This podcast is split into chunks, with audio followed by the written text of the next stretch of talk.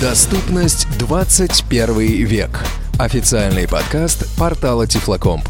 Комментарии и замечания, которые высказывают собеседники, отражают их личное мнение и могут не совпадать с точки зрения администрации портала Тифлокомп или официальной позиции каких бы то ни было коммерческих организаций или общественных объединений. Наш подкаст – это неформальная беседа специалистов о решениях в сфере адаптивных технологий. Оборудование и программное обеспечение, сетевые ресурсы, доступ к информации, организационные гарантии, учеба и развлечения. Все это и многое другое прямо здесь и сейчас. Беседу ведет Анатолий Бабко.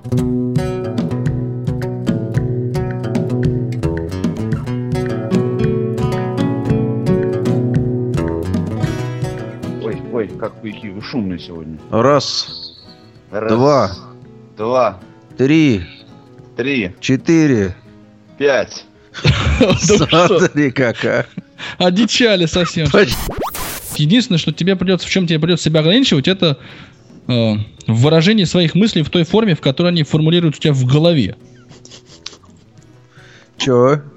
Он пытается, понимаешь, меня опустить. Да. Но это Да. традиционная разминка, что-то, я не знаю. Я не могу же опускать Давыденкова, я потом его не подниму. Не знаю. Я буду выступать в качестве а, задавающего самые глупые вопросы, мне кажется. Ну все Но- как обычно у нас сегодня. Так, но прежде чем мы Так, а ты, Давыденко, к непосредственному разговору, да, я думал, Володя, я думал, ты а ты, должен оказывается. Нет, ты должен, Владимир Николаевич, во все услышание, на весь, на всю мультимиллионную Покаяться. аудиторию нашего подкаста, ну, да, да, значит, очистить свою карму, вот, и сказать, какой замечательный и классный звук у Павла. Да. Не, ну ты знаешь, между прочим, я вас слушал давеча по радио ВОЗ в записи. Там тоже был звук, да, ты хочешь сказать? И я начинаю подозревать, что дело не в микрофоне. Давай мы еще разочек напомним нашим слушателям, если вдруг кто по разным причинам пропустили предыдущую нашу беседу, что мы начали разговор. Вот с тобой, Миш, ты сказал, что ты преподаешь в Томском государственном университете. Ты преподаешь какую дисциплину, напомни? Я больше занимаюсь такой индивидуальной работой со студентами, то есть то, что касается их уже э, частной практики, то есть там это дипломные, курсовые, там все виды. То есть у меня прямо такой конкретный выделенный повисший на мне дисциплины вот в настоящий момент нет. Студенты, я так понимаю, зрячие. Ну, Естественно, там Не, ну мало ли. факультет информатики полный жадных до знаний молодежи. Там не скучно, короче. Ну, так или иначе, да, и беседуем мы о проекте с таким замечательным названием, как Льюрейн, и о том, из Давай чего еще он проистекает. Нет, я больше не, не могу. Я специально для тебя, между прочим, неблагодарная, ты хрюкала. Хрюкал Давыденко. Не надо. Да что ж такое-то? Так, о, повисло неловкое Так, вы А, давайте это, не заостряйте, да. Дальше двигай, Толик, двигай. Я застряй. Я я теперь не могу. У него не двигается. Все, все, У нас сегодня подкаст рискует, да, состоять из одной звездотактовой части. Как будто мы серьезные взрослые люди. Значит, смысл, да? Миш, вклинивайся, иначе это может... Подождите, я найду кнопку выключить микрофон, сейчас у вас все Да, я тоже. Давай, я включаю микрофон, а говорит. Пока. Паша, ты нас не покидай. Ой, так, ну все, да, значит, это, это у нас обязательно. в официальном подкасте портала тифлоком.ру «Доступность 21 век» представляем проект Люрейн и его автора, исполнителя и разработчика Михаила Пожидаева. Подборные аплодисменты. Значит, итого, смотрите, мы остановились в прошлый раз на том, что ам, используется ядро операционной системы Linux, которое устойчивое, стабильное, со всех сторон хорошее. А, используются всевозможные программные оснастки да, для а, ну, того, чтобы вот был какой-то функциональный слой. Мы, мы все собираем по кирпичику. Мы берем ядро, мы берем уровень системных библиотек, Мы берем самый-самый базовый графический интерфейс, то есть буквально на уровне простейших примитивов, которые на экран могут что-то выводить. И самое главное, мы берем виртуальную машину Java с большим набором э, готовых библиотек для этой виртуальной машины. То есть фактически, Миш, твоя задача, ну как бы как разработчика да, проекта, сводится к тому, чтобы придумать и реализовать интерфейс, который был бы удобен незрячим пользователям. Да, но опять же с поправкой, что на самом деле вот термин «придумать», он носит э, такой э, специфический оттенок, потому что, э, как мы опять же в прошлый раз говорили, придумывать ничего э, сильно не надо, потому что у нас уже есть опыт э, GNU Emacs и MaxPeak, и наша задача вот это вот просто все взять, очень аккуратно переосмыслить, предъявить к результату самые э, высокие требования, чтобы это могло претендовать на такой промышленный продукт массовый. Ну и попытаться, конечно, реализовать. То есть тут надо очень правильно понимать, что Люрейн, по большому счету, ничего вот шибко вот такого вот оригинального э, или вот нового, чего раньше не встречалось, в общем-то, не так много. Новизна только в том, что это вот просто собрано вот в такой комбинации, не больше. Подожди, а чем тогда принципиально New Rain отличается от, например, а, Emacs, да, вот этого редактора, а, и Emacs а, Speak? Там колоссальная принципиальная разница. Дело в том, что э, Emacs Speak, как мы э, должны правильно понимать, это надстройка над текстовым редактором. То есть, что бы вы в GNU Emacs не делали, он все равно останется текстовым редактором. Вот в прошлый раз, я помню, хорошо запомнил, Володя спросил, а вот если мы там пишем сообщение по шаблону, который был составлен скриптом, и взяли там вот, значит, поле кому, в нем что-нибудь переправили. То есть GNU Emacs там нет никакой э, защиты от некорректных действий. GNU Emacs невозможно э, полноценно э, локализовать, то есть там сделать полноценную э, поддержку э, русского интерфейса очень тяжело, потому что все строковые константы вбиты напрямую в исходники, их там переправлять это будет тихий ужас.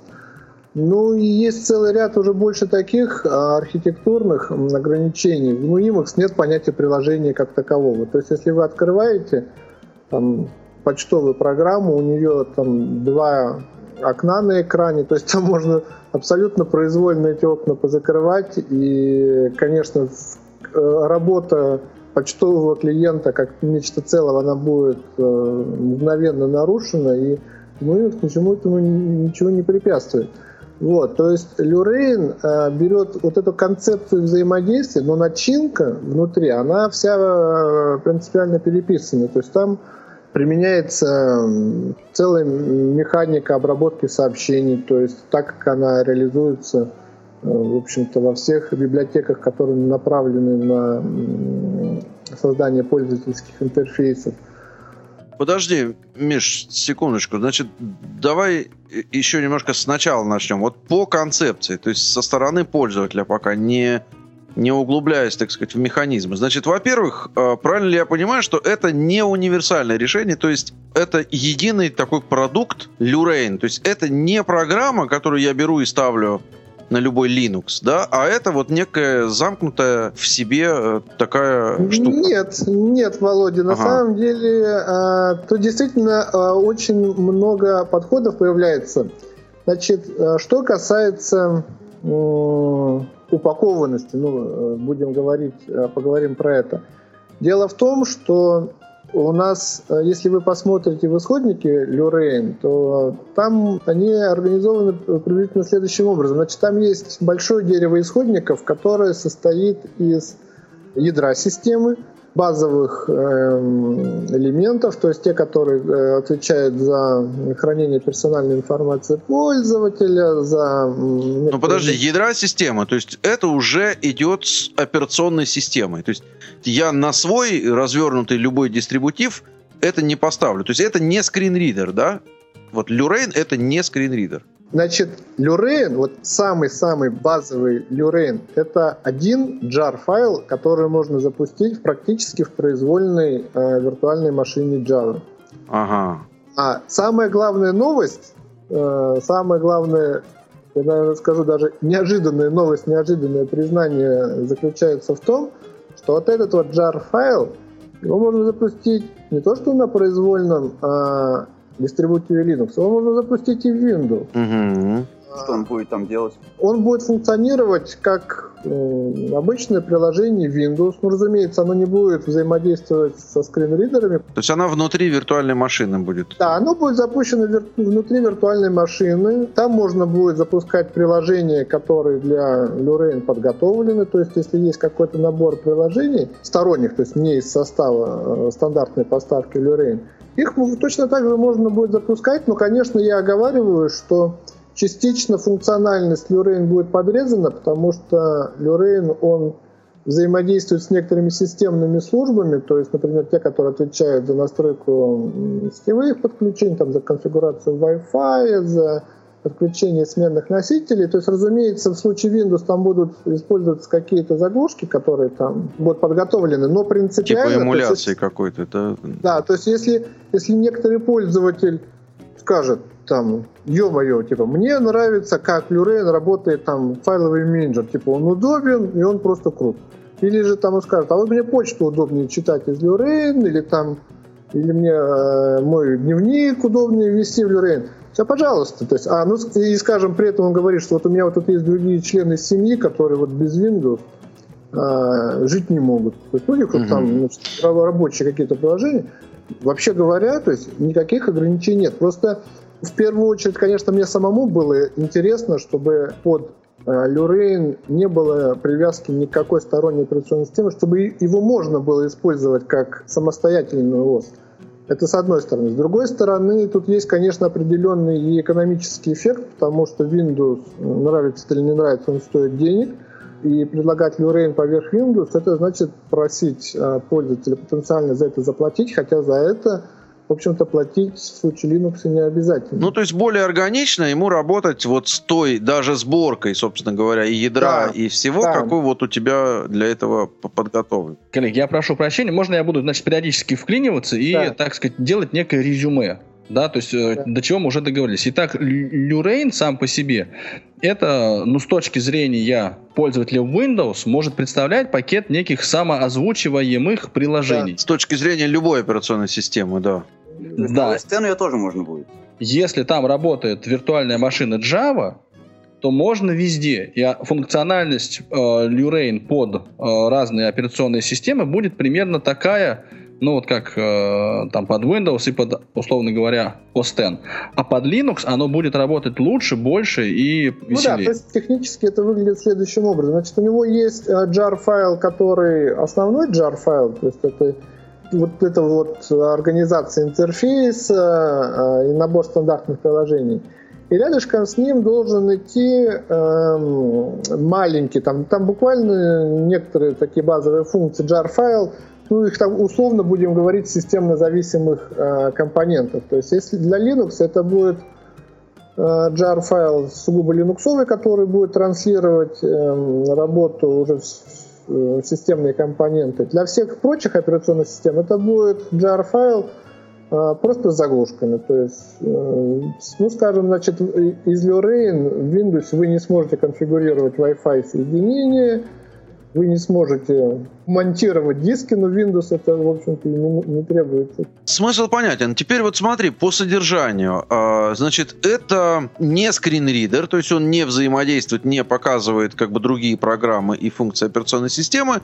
Это некая программа с законченной функциональностью, то есть с определенной функциональностью. Причем с конечной, да, вот. Ну да, вообще, во- вообще говоря, мы э, в случае использования Lurain на Linux, я все-таки ожидаю, что его функциональности да, ну, должно быть достаточно, по крайней мере, для э, массового круга задач. То есть э, стандартный набор приложений э, предполагается будет включать файловый менеджер, почтовый новостной клиент, э, мультимедиа проигрыватель, значит, утилиты для чтения э, говорящих книг, книг из э, текстовых файлов, персональный планировщик, адресную книгу, календарь и утилиту для просмотра и редактирования офисных документов, но без возможности э, их э, растеризации. То есть, мягко говоря, с ними работать можно, но их невозможно отправить на печать.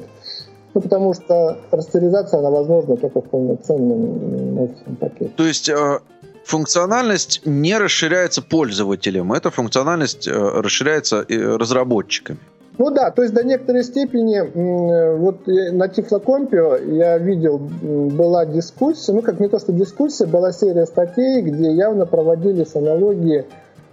А, вот на Android есть утилита Mobile Accessibility, да которую критикуют за то, что она является изолированным решением. Ну, это Dolphin, кстати, гайд можно тоже вспомнить в этом. И, и Dolphin Guide, да, и тоже из этой же серии, хотя Dolphin Guide, насколько я понимаю, он все-таки он требует присутствия на компьютере тех программ, которые предоставляют соответствующую функциональность. Хотя я могу ошибаться, потому что я про Dolphin Guide буквально послушал только их презентацию. То есть... Так, коллеги, вот здесь я тоже сделаю паузу, да, для того, чтобы просто пояснить, опять же, всем, что, значит, Mobile Accessibility — это такая программа, которая устанавливается на Android смартфон. И она представляет собой набор приложений, там телефон, ну, какие-то там минимальные настройки, будильники, журнал вызовов и все прочее. И это этот набор приложений, он озвучивается средствами самой вот этой вот программы Mobile Accessibility. Смысл в том, что это будет работать, вот минимальная функциональность на любом Android устройстве, да, по вот более-менее заданным, э, ну, более-менее понятным образом. Никакого доступа к сторонним приложениям этот Mobile Accessibility это решение не дает. И вот о чем мы говорим сейчас, это приложение, которое называется Dolphin Guide. Это приложение, которое устанавливается на э, Windows, да, на стандартный наш любимый персональный компьютер. И это сугубо интерфейсное решение. Оно делает более удобным, более простым взаимодействие пользователя с всякими возможностями. Да? То есть для того, чтобы отправить почту, нажмите 1, для того, чтобы э, посмотреть, открыть сайт, нажмите 2, для того, чтобы прослушать э, какой-нибудь аудиофайл, нажмите 3, да, ну вот и так виду, дальше. Что ты нажимаешь 2, и она открывает Internet Explorer, а не свой какой-то там встроенный. Да, ну то есть, да, если, если я правильно понял из публично доступной информации, то есть Internet Explorer должен на компьютере присутствовать. То есть у нее эта функциональность не вшита в нее э, непосредственно. Да, это просто упрощенный интерфейс э, взаимодействия. А в случае Люрейн вся функциональность вшита именно в Люрейн, не в системные вот эти обвязки, да? То есть ты не используешь библиотеки для функциональных каких-то вещей, да? Я использую готовые библиотеки, которые можно запускать внутри виртуальной машины Java. Разумеется, не фильтры офисных пакетов, не фильтры офисных файлов, там не парсеры почтовых протоколов. Я вручную писать не собираюсь. Mm-hmm. Это, конечно, просто абсурдно. Дело в том, что, вот как мы опять же в прошлый раз говорили, для Java репозитории готовых решений, причем очень качественных решений, я еще раз оговариваюсь, а, колоссальный. Э, там, там можно найти решения на совершенно непонятные вообще случаи жизни. И самое главное, что они проверены временем, и они долго не устаревают, потому что э, совместимость Java очень высокая от версии к версии. И, и разумеется, это все подхватывается. Э, задача разработчиков, собственно говоря, взять вот такую вот библиотеку некоторую, если ему хочется, и предела для нее интерфейс на основе тех классов, которые предоставляет Luren. Вообще говоря, это не очень большая работа. Взять готовую библиотеку, взять интерфейсные классы Luren и друг с другом подружить. Более того, я хочу еще обратить внимание на то, что на правах Java библиотек предоставляется большое количество клиентских э, э, реализаций доступом э, к веб-службам и э, облачным системам. В частности, Google предоставляет, э, я бы сказал, достаточно хорошую реализацию доступа к своим сервисам, выполненным в виде э, jar-файла. И для Твиттера такой файл э, тоже существует. То есть это ре- реализация API, да, ты имеешь в виду? Да, это, это, их, это клиент для их API. То есть uh-huh. мне, вообще говоря, абсолютно даже не интересно, открыт этот API или не открыт. Мне главное важно, что существует этот клиент. В случае Твиттера там есть некоторые нюансы тем, что регистрацию в некоторых случаях все равно надо проходить на сайте, то есть там зарегистрироваться невозможно. То есть со всеми нюансами, которые при регистрации э, случаются, про которые, я думаю, что все незрячие люди. Ну да, в виде всяких картинок. Да, да, да. И, соответственно, значит, э, понятно, это законченная функциональность. Но теперь э, скажи, это на какую аудиторию рассчитано? Это упрощенный интерфейс и базовая функциональность, либо это, э, ну, такой э, все-таки Усложненный интерфейс и базовая Да, вот я, функциональность. вот, вот- я Ну, и смогу сам- понять. Вот сама по себе концепция взаимодействия, она предельно проста. Я ориентировался, ну, насколько я мог из своих представлений ориентироваться, конечно, я ориентировался на три группы пользователей. Непростые группы пользователей.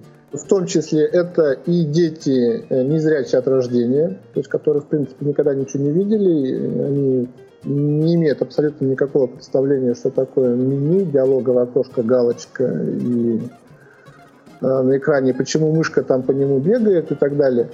Значит, это люди, в том числе и пожилого возраста, как категория, которая, ну, сложно исследует новое и, и, и, так сказать, непривычное. и, разумеется, те люди, которые, они из категории уже опытных пользователей, но у которых могут быть очень высокие требования вот, э, к тем инструментам, с которыми они работают. Среди своего окружения я даже проводил некоторые эксперименты с людьми, которые ну, не очень опытные пользователи вспомогательных технологий. Я им предлагал вот просто практически э, без э, подготовки поработать в прототипе. Ну, эксперимент прошел более чем великолепно, то есть ориентироваться внутри интерфейса Lurain получается довольно легко. Значит, еще сразу скажу, что Lurain при первом старте, в той версии, которая будет идти на LiveCD, он сначала э, по замыслу будет предлагать краткий учебник, условно говоря, там из 7, 8, там, 9, 10 страниц. То есть, ну, с самыми базовыми э, понятиями, то есть, что начинать работу надо с главного меню. Главное меню у нас открывается по той клавише, по которой он открывается. Ну, ты же вряд ли какой-то, ну, изобрел новый интерфейс. Он на что-то похож? Вот ты можешь с чем-то, чтобы мы получили какое-то представление? Вот это больше что? Это меню, флажки и, и как ты говоришь, мышка? Или это Смотри, горячие Володь, клавиши? тут- или что? Мгм, Тут нельзя говорить, что мы избегаем, ну, вообще там каких-либо меню. Мгм. Ну, меню невозможно э, полностью устранить, потому что даже если ты откроешь э, панель файлового менеджера, и там все файлы перечислены в списке, ну так или иначе этот список у тебя присутствует, и надо э, с ним что-то делать. Принципиальное отличие в том, что все элементы управления, абсолютно все, представлены в текстовом виде. То есть то, вот, что мы в прошлый раз говорили.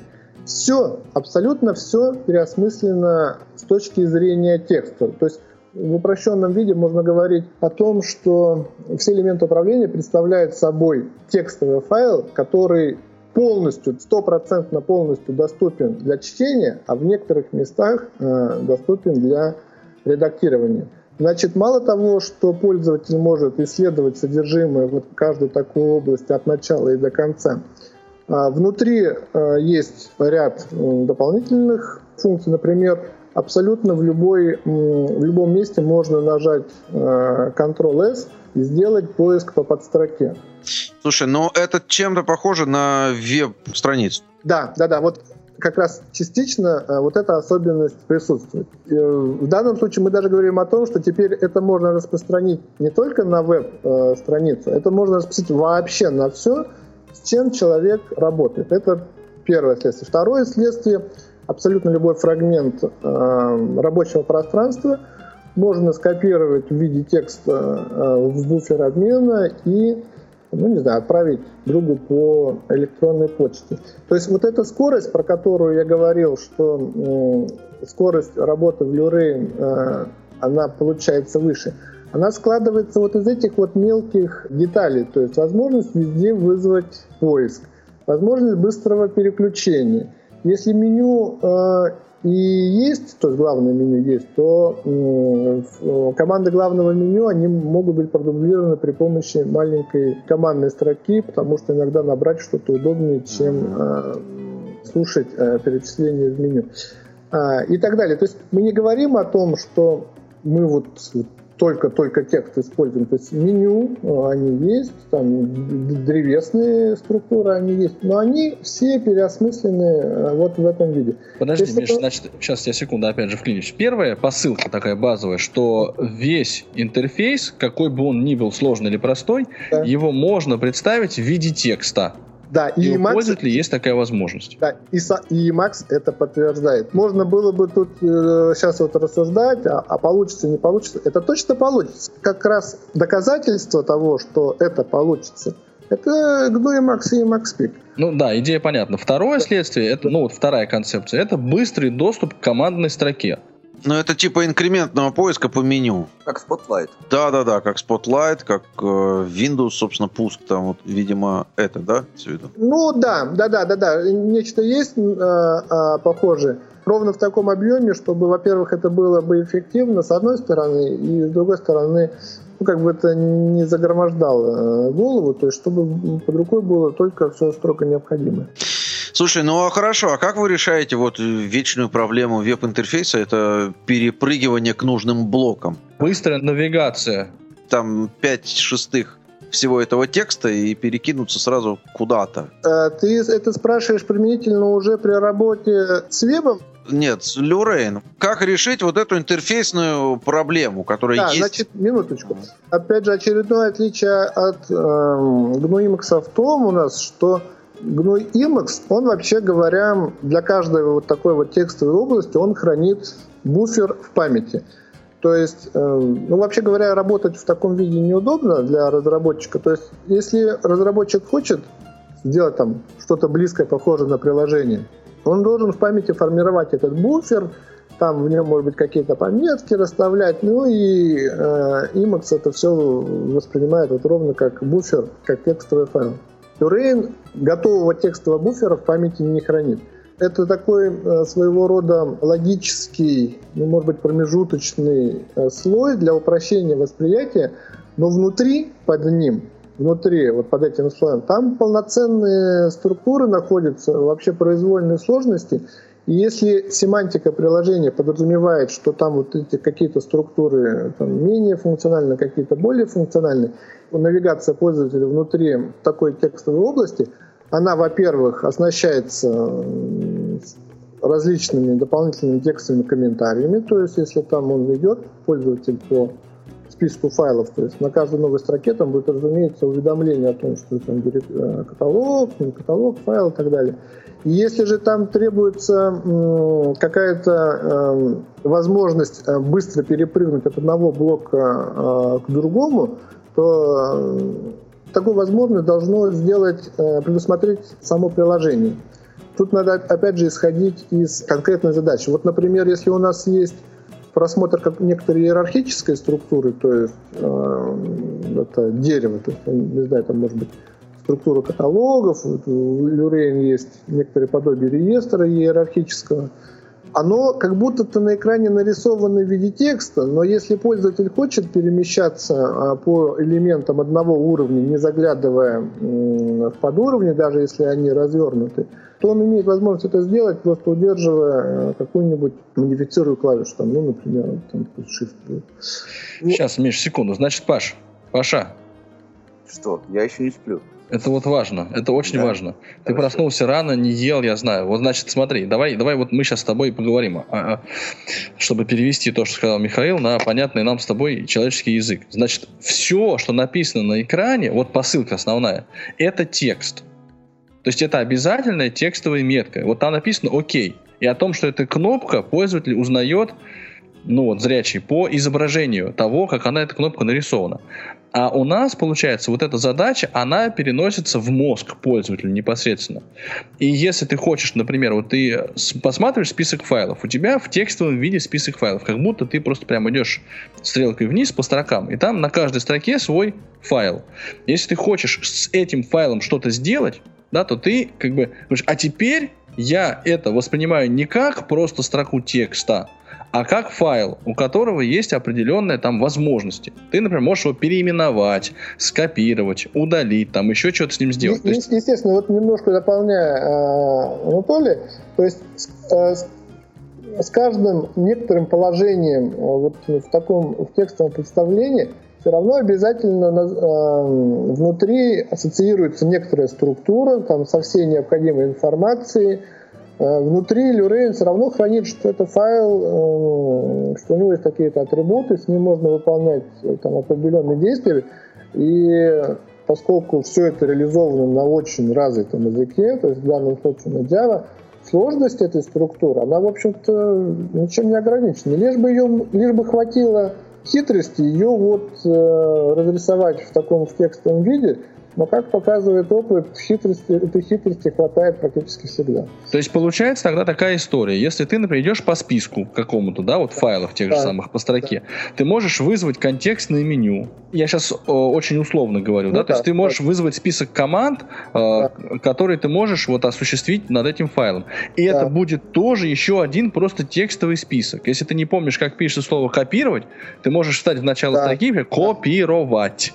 Стереть букву мягкий знак ты, наверное, не сможешь, потому что Нет, нет, конечно. это защищено от действий пользователя, но в принципе ты можешь эту команду например, активировать, да, или отменить это меню, вернувшись опять к текстовому файлу Да, предыдущего да. уровня на том же месте, где ты был. Да, да, да, да, да. То есть, если он состоит из такого, такого, наверное, набора эмпирических правил, эмпирических практик, которые просто экспериментально оказываются удобнее. Если вот там нам в какой-то момент удобнее все представить текста, мы делаем так. Если же все-таки текст хорошо, но вот на файле удобно нажимать F5, мы будем нажимать F5. Лишь бы это было удобно. Более того, вот в Lurein я не знаю, ну, я, я точнее не хочу утверждать, что это очень большая находка, я наверное, даже уверен, что это где-то и раньше было. Вот мне, например, частенько бывает неудобно, когда во время перечисления каких-то элементов списка перед ними иногда добавляются дополнительные комментарии о том, какого типа элемент. Ну, самый стандартный пример это каталоги и э, файлы. Хотя я думаю, что, наверное, эта проблема, она бывает в самых разных перечислениях. С одной стороны, их невозможно отменить, потому что если не знать там какое-то сообщение, прочитанное, не прочитанное, там может быть еще что-то ответственное, не ответственное, или это каталог или файл, ну неудобно, потому что нет какой-то важной информации. С другой стороны, слушать э, в начале э, списка каждый раз Прочитанное сообщение, потом от кого и когда пришло, потом опять прочитанное сообщение от кого, когда пришло, и прочитанное сообщение, это прочитанное Да. сообщение, оно лишняя информация. Да, вот, поэтому в Люрейн сейчас вот уже, ну, я стараюсь это применять практически повсеместно. Вот у нас клавиша Control, она выключает всю стороннюю информацию, оставляет только контент. То есть, если пройтись по списку без удержания контроля, он вот ведет себя вот такой вот, в многословном варианте. Если же контрол удерживать и вверх-вниз перемещаться, все дополнительные комментарии, все напрочь удаляются, слышны только вот, собственно, там имена файлов или там сообщений, может быть, еще что-то самое важное. А контрол у нас находится, мягко говоря, под большим пальцем, и его лишний раз нажать, это То есть, иными словами, получается такая история. Ты идешь э, по текстовому файлу, в какой-то момент види- видишь там строку, на которой написано «Окей». Если ты знаешь уже, что это кнопка, да, то тогда тебе не нужно, э, чтобы джойстик говорил «Окей, кнопка». И тебе достаточно просто информации все окей. Тогда ты нажимаешь там Enter, или там F5, или F8, какую-то комбинацию Ну да. и выполняется действие некое. А если ты забыл, что это кнопка, тогда ты ну, можешь эту информацию всю получить. Ctrl. И- Да, да, ты понимаешь, что это кнопка для того, чтобы ее активировать, нажмите F5, и тогда выполнится то-то, то-то, то-то. Ну, да, да, да. То есть тут еще раз я оговариваю, что мы все-таки исходим из скорее эмпирических правил, то есть лишь бы это было удобно. У нас нет вот такой вот прямо вот такой вот железной идеологии, и эту иде- идеологию, там, пусть она там называлась бы там текстовый интерфейс, там, пусть она называлась бы там что-то еще, вот ее вот стандартно, бездумно просто везде применить. Ну, то есть так, наверное, говорить э, нельзя. А, то есть, есть какие-то такие компромиссные варианты, то есть э, навигация внутри объектов, она до- дополняется различной вспомогательной информацией, есть какие-то ухищрения, упрощения и так далее. Но при этом требования возможности представления рабочего пространства в текстовом виде оно все равно остается нерушимым. Миш, вот я сейчас как раз раз- размышляю о том, что ты говоришь. Я так понимаю, что это очень близко к тому, что называется в, а, там, в том же Джозе э, Джоз-курсор, да, когда анализируется именно текст на экране. Вот текст этого видит, как он написан. Объектное, ну или режим плоского просмотра в а в сори поиск там можно делать? Я вот сейчас не курсе. Ну, вот с этими э, добавлениями. То есть, Ну, ну да, да, да. Вот что-то вот как-то так есть, но просто теперь мы уже все сделали в таком виде, чтобы был только текст. И опять же с оговоркой, что пользователь должен быть абсолютно полностью уверен не только в том, что у него есть на экране, а он должен отлично быть уверен в том, чего на экране э, в его рабочем пространстве, наверное, правильно говорить, э, точно нет. Потому что если вот есть там какое-то диалоговое окошко в оконном интерфейсе, и вот там фокус на нем, ну там на каком-то значит, на- э, участке текстовой информации фокус не останавливается. Вот оно где-то там внизу находится, там как э, дополнительно. Конечно, при желании Джоу с курсором, наверное, до него можно было бы допрыгать. Но ведь надо хотя бы предполагать, что эта информация там может быть. Это насколько я сейчас себе представляю работу Windows. Я, я, может быть, отстал от жизни, потому что я Windows, честно говорю, э, давно не пользовался. Вот. Но, насколько я себе представляю, для того, чтобы какой-то объект начать искать, надо хотя бы предполагать, что он там есть. Но вот, но вот человек э, не видит окна на экране. Как вообще предположить, что там может быть, э, чего там быть э, не может. То есть вот пробежался в, фокусе, ага, там что-то есть. Ну и вот идеи э, включить ссору вообще в голову не приходит, ну, это приложение. С Blu-ray эта ситуация она исключена а, полностью, потому что вся информация, она всегда будет находиться доступной для пользователя. ну да, идея понятна, что пользователь может дотянуться до любого символа, который на экране изображен. Да, И да. причем ща- при помощи от того э, инструмента, того метода, того механизма, которым он, в принципе, сейчас пользуется. Ну, тогда получается, что вот каждый раз, там, условно говоря, перемещаясь в конец документа, э, пользователь будет натыкаться на часы, потому что они в Ну, Windows ну, нет, внизу. нет, ты опять побежал сильно вперед, но раз про это речь пошла, продолжим. Значит, а, если э, запустить файловый менеджер э, в Lurain, ну, мы, конечно, говорим, что нам это не важна информация на экране, но экран у нас как таковой все равно присутствует, и на нем, конечно, что-то рисуется. Что будет изображено на экране файлового менеджера Lurain? Экран будет разбит на три прямоугольные области. Эти области всегда разбиваются автоматическим алгоритмом по принципу тайлов. Ну, то есть прямоугольные области, которые заполняют всегда полностью все пространство экрана, там вот на основе каких-то предустановленных э, правил. Причем справа, слева э, две файловые панели, то есть как они обычно бывают в файловых менеджерах. А снизу, э, уже, конечно, по высоте, с высотой значительно меньше, чем высота э, файловых панелей, там окошко производимых операций, то есть копирование, перемещение, удаление и так далее. Не нужно думать, что все три эти области представляют из себя единое э, текстовое пространство. Текстовым пространством э, является каждая из них можно даже так говорить, если есть эм, какое-то ассоциированное положение курсора эм, в каждой из панелей, оно, разумеется, абсолютно независимо. То есть при перемещении курсора в одной панели э, соседняя панель никак э, не меняется, и положение всегда запоминается. Если же пользователь выбрал, откуда копировать, если он по- на соседней панели затем выбрал, а, куда копировать, он нажимает F5, эм, э, запускается, появляется, опять же, переосмысленно в полном соответствии с правилами Люры маленькая модальная область, в которой можно указать дополнительную информацию. После нажатия Enter процедура копирования запустится в отдельном соседнем а, потоке, который не будет препятствовать продолжению навигации по списку файлов. И о том, что эта операция запущена и она выполняется, говорит э, соответствующая строчка вот в нижней части э, экрана в списке задач. То есть, если пользователь в нее переместится, а переместиться он в нее может м, просто нажимая таб, который э, прыгает по всем этим окнам, он э, мо- может посмотреть, что ну, там есть процедура копирования, выполнена там столько-то процентов, или, может быть, она уже завершена и так далее.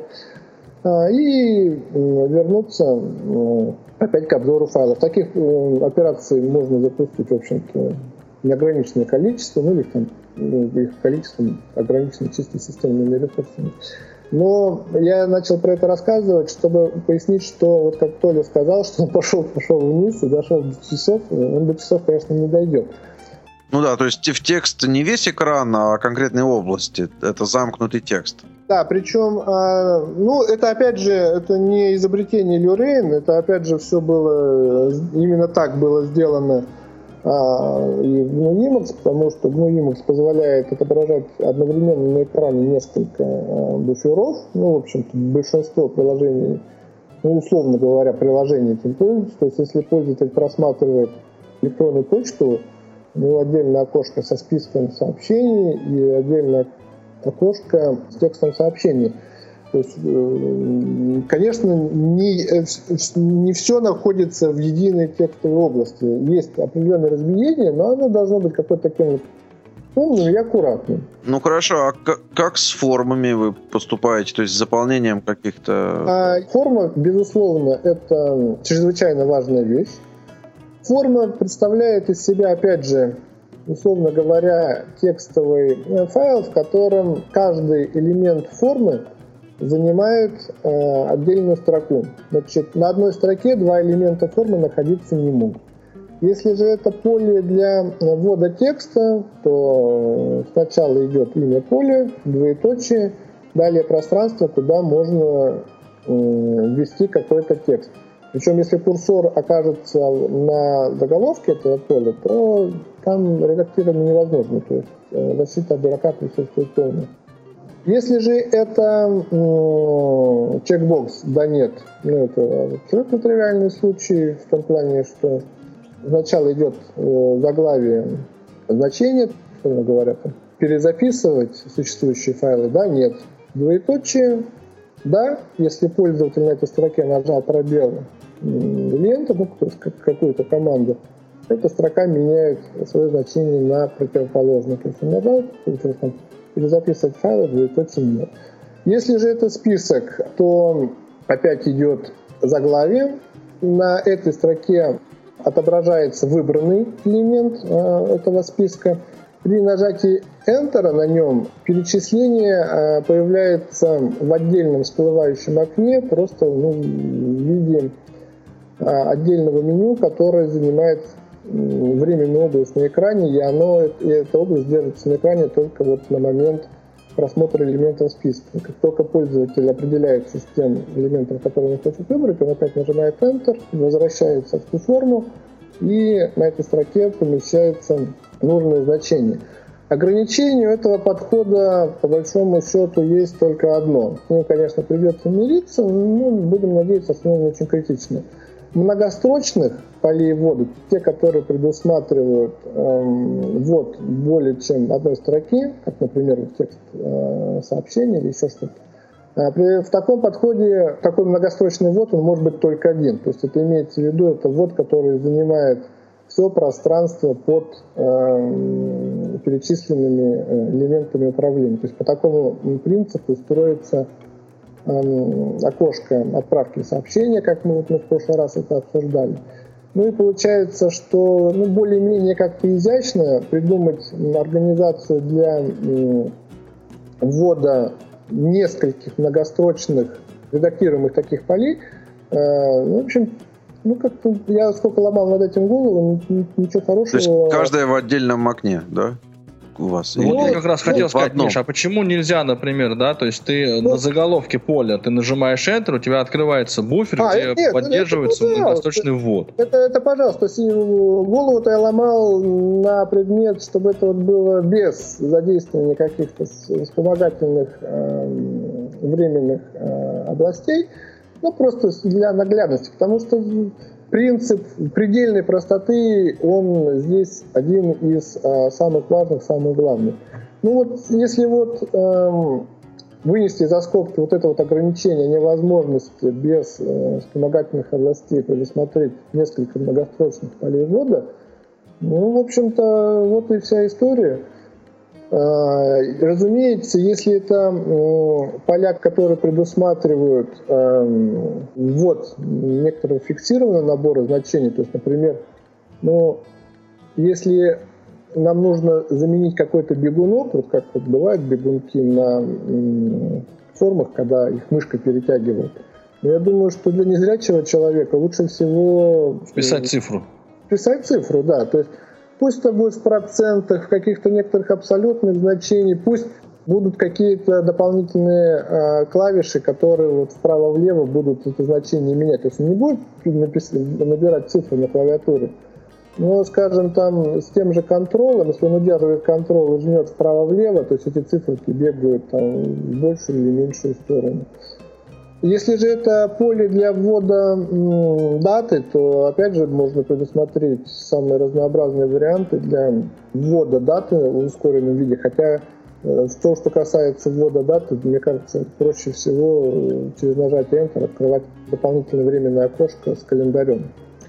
Мне кажется, эта вот концепция очень похожа, Паш, с тем, вот, с чем ты сейчас столкнулся, осваивая свой вновь приобретенный маг.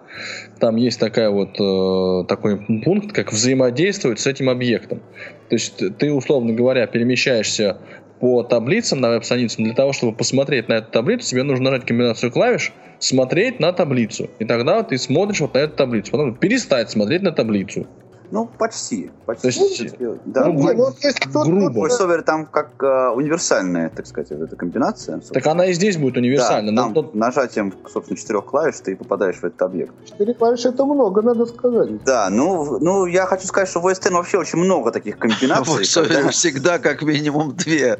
Да, да плюс еще что-нибудь. Две, да. это, а, и все, все команды VoiceOver выполняются как минимум клавиш Ctrl-Option и еще что-нибудь. То есть вообще это полезно как, это там как минимум, да войсовера сделать педаль такую, знаешь. Лучше две педали. Да, я Вперед, назад. И ну, вот, не, ну, э, здесь я стараюсь, конечно, количество всех э, клавиш и модификаторов свести вообще предельно к минимуму. То есть дополнительные окошки временные показывают только при жесткой необходимости. Ну, то есть, когда какая-то вот уже концептуальная такая непреодолимая ситуация – что ее, вот, ее невозможно э, реализовать без э, дополнительных кошек. Миша, Окей. у меня тогда еще есть вопрос. Вот смотри, мы заговорили о конкретных решениях. Вот есть э, в, в Windows в том же, да, я не знаю, как это в OS X, например, такая вещь, как перемещение фокуса по нажатию вот первых букв названия элемента. Каким-то образом у тебя вот это предусмотрено? Зачем? У нас есть поиск под строки по всему содержимому области. Да, его S10 такое есть, кстати. Тоже. Ну, а вот как это на практике реализуется? Вот мне надо там, э, не знаю... Тут надо клавишу нажать дополнительно. То есть ты нажимаешь клавишу, в результате ну, появляется... Ну, ну нет, просто же, просто же, ну, и, скорее всего, эта клавиша будет Ctrl-S по аналогии с Emacs. То есть, если у тебя там даже какая-то кошмарных размеров форма от какого-то безумного разработчика, который не позаботился о ее компактности, там, ну, пусть там на 50, значит, элементов управления, и ты в них там абсолютно запутался, ты просто жмешь Ctrl-S, э, пишешь какую-то подстроку, которую... От М, да, и сразу тебе появляется кнопка отмена. Да, да, да, и э, тебе сразу курсор ее находит. Но единственное, конечно, поскольку этот поиск э, текста он в таком универсальном виде, ты до, до некоторой вероятности можешь найти подстроку, которая присутствует не конкретно в заглавии объектов, а уже в введенных значениях, ну, нажми Ctrl-S еще раз, тебе попадет уже следующее значение, ты уже сам разберешься, что это то, что ты искал или нет. Если, конечно, э, со стороны пользователей будет э, там какое-то определенное возмущение, типа, ой, нет, ну так это вообще там жить невозможно, типа, мы хотим поиск э, строго по названиям объектов. Ну, делов. Нет, ну, видишь ли, довольно часто бывает ситуация, когда тебе в каком-то диалоге нужен, допустим, один какой-то флажочек, который там, не знаю, 15 в этом диалоге. И тебе периодически его надо дергать. И вот делать это по поиску каждый раз, это, вообще говоря, неудобная штука. А как это делать удобно, я А. хочу поинтересоваться. Клавиши какого-то быстрого доступа, как в Windows. А, не, не, ну, Володя, э, как говорится, сильно охота, люб- пожалуйста, любой каприз. То есть, если же, ну, прямо вот э, мы сели, подумали, пользователи потенциальные согласились, что вот да, вот тут вот нам не- очень недостает вот какой-то горячей клавиши, которая быстро бы перемещала в часто используемые элементы управления, пожалуйста. Ну, то есть это вы как разработчики можете это ввести. Естественно, Да, да. ну, пользователь сам не сможет этого сделать. Вот, кстати говоря, вот насколько это вообще учитывает концептуально Люрейн? Вот насколько я могу как пользователь, да, э, так сказать, вот кастомизировать Кастомизировать. свое, да. Ну, вообще, да, я, я, эм, ну, пока работы в этом направлении, конечно, не близко не ведутся, потому что это пр- задача не, тек- не э, Не текущего дня. момента, да. Да, не текущего момента. Но вообще говоря, Люрейн, конечно, будет э, расширяем ну, вот на, не на уровне э, Java кода, а на уровне пользовательских э, каких-то добавлений. Ну, это вообще святое, понятное дело, то есть это без разговора. Ну, э, как бы текущие вообще прикидки, э, ну, мои были, но это, это очень текущие прикидки, они, их, конечно, надо обсуждать, и тут, может быть, будет масса мне- мнений. Я думаю, что э, основные объекты э, то есть так, как они представлены на уровне ядра э, этого окружения, они будут эм, экспортированы в JavaScript, и с ними можно будет работать при помощи JavaScript дополнений. Конечно, если кто-то хочет меня побить за JavaScript, в этом месте, наверное, это можно уже начинать делать. Но вот так вот, сколько я наблюдаю за современными тенденциями вот, э, в области скриптов, мне JavaScript вот пока вот самый симпатичный. Что касается кастомизации даже без создания сценариев, как будто бы тоже, пожалуйста, но это надо придумать, как сделать. То есть эм, я честно говорю, что вот я задумывался над этим, что тут что-то должно быть, но вот конкретных заключений пока еще не нашел. Ну, то есть ты сейчас фактически говоришь, что если вы хотите что-то изменить в поведении вот этой операционной системы, вам надо будет, э, ну, более или менее какое-то представление о JavaScript иметь. Точка. Ну, вообще говоря, да. Ну, то есть ты абсолютно прав, но э, я опять же, вот так вот если возвращаюсь, то есть, насколько я понимаю, э, скрипт описания это вещь, в общем-то говоря, ну, для м, вспомогательных... Не для меня. А? Не для меня. Просто я, понимаешь, почему так вопрос ставлю ребром? Потому что я для того, чтобы заманить Павла в эту передачу, сказал, что ну вот э, это все делается буквально для него, и что когда Люрейн на в итоге на самом выйдет, деле он меня колбасой подманивал. он э, выбросит свой Mac, выбросит свой Windows и Нет, перейдет. нет, Анатолий, понимаешь, мы вот сейчас вот обсуждаем, рассуждаем на э, тему о потенциальной проблеме, с которой еще пока что не столкнулись. Ну, то есть мы с ней не столкнулись, потому что мы, в принципе, Лорейн еще никто толком не пользовался. Но вот чтобы про эту кастомизацию начинать говорить, надо сначала нащупать конкретную проблему, для решения которой вот эта кастомизация нужна. Ну да, мы, мысль понятна. В принципе, в этом есть логика, да.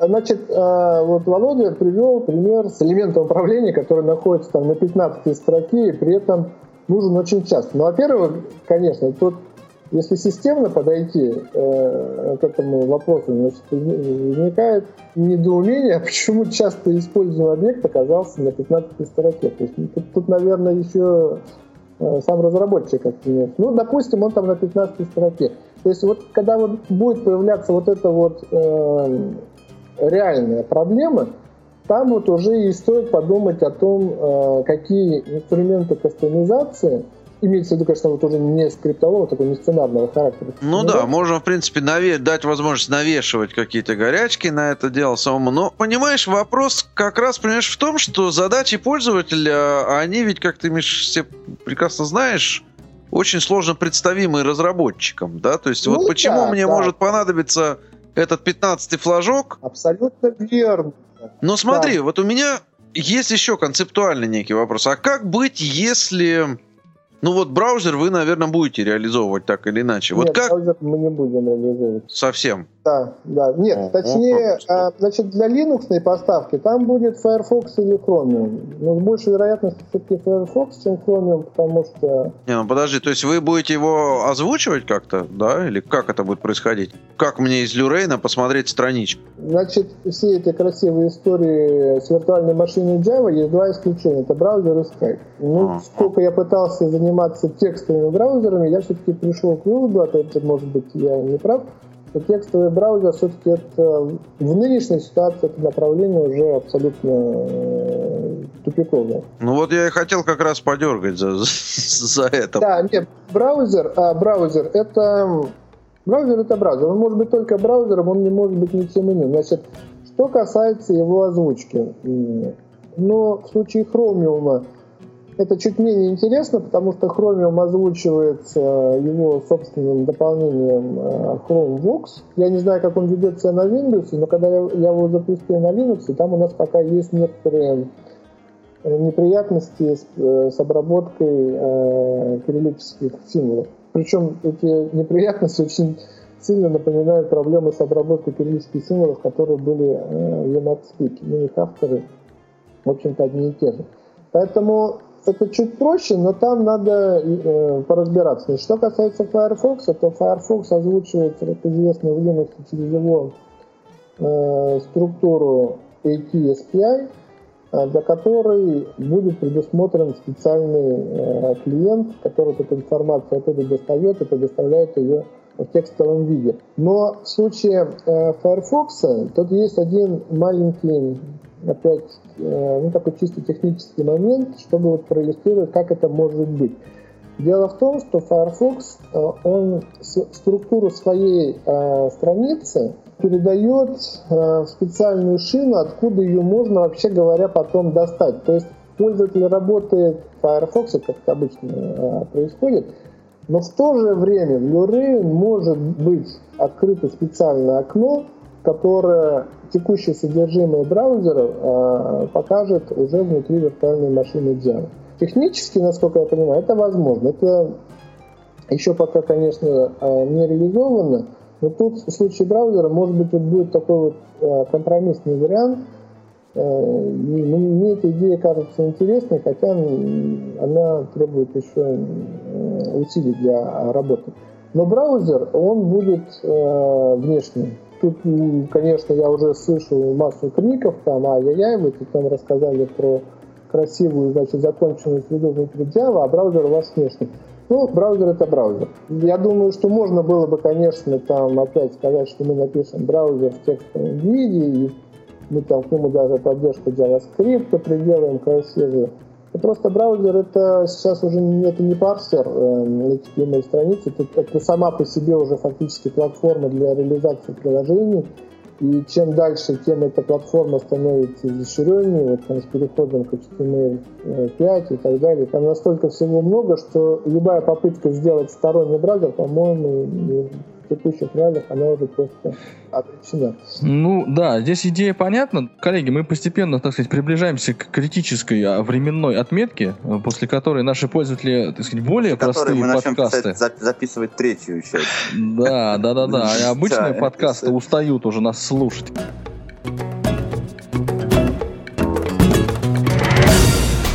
Вы слушали официальный подкаст портала Тифлокомп «Доступность 21 век».